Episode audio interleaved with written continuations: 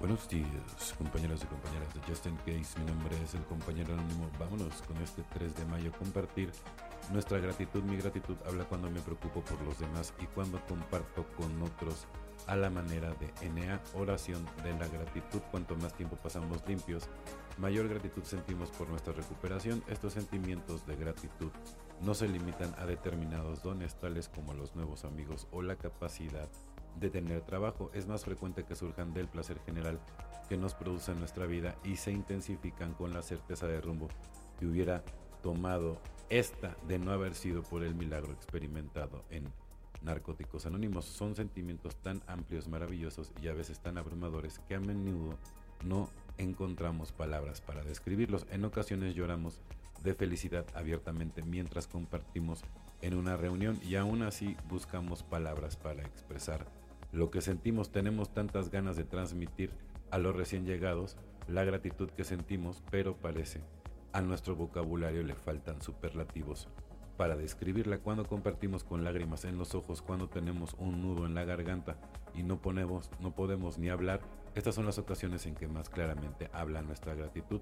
La compartimos directamente de corazón mientras otros la escuchan y comprenden también. De corazón nuestra gratitud habla de la elocuencia, aunque nuestras palabras no lleguen a hacerlo. Solo por hoy mi gratitud tiene voz propia cuando habla el corazón.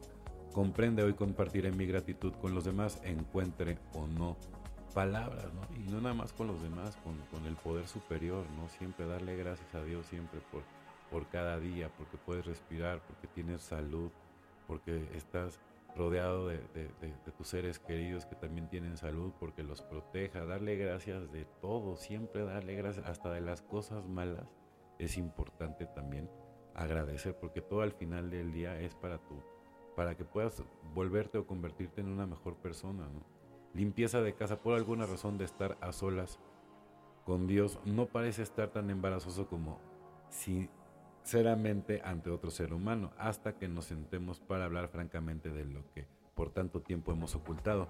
Nuestra disposición para poner nuestra casa en orden seguirá siendo un asunto teórico. 12 pasos, 12 tradiciones, página 57. Para mí no era raro hablar con Dios y conmigo mismo acerca de mis defectos de carácter, pero sentarme frente a frente y discutir abiertamente estas cosas son tan íntimas con otra persona era mucho más difícil. Sin embargo, yo reconocí en esta experiencia un alivio similar al que experimenté cuando admití por primera vez que era alcohólico.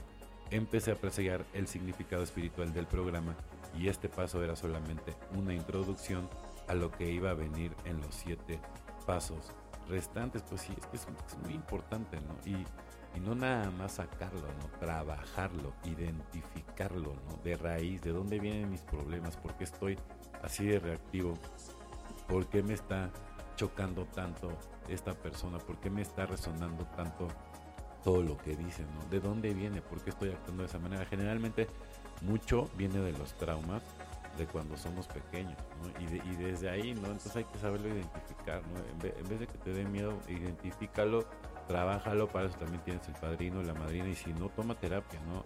Algunos de nosotros necesitamos tomar terapia para también poder combatir, ¿no? La loca de la azotea. Bueno, compañeros y compañeras de Justin Case, mi nombre es el compañero anónimo. Deseo que tengan un excelente día como yo lo voy a tener. Felices 24 y nos vemos muy, pero muy pronto.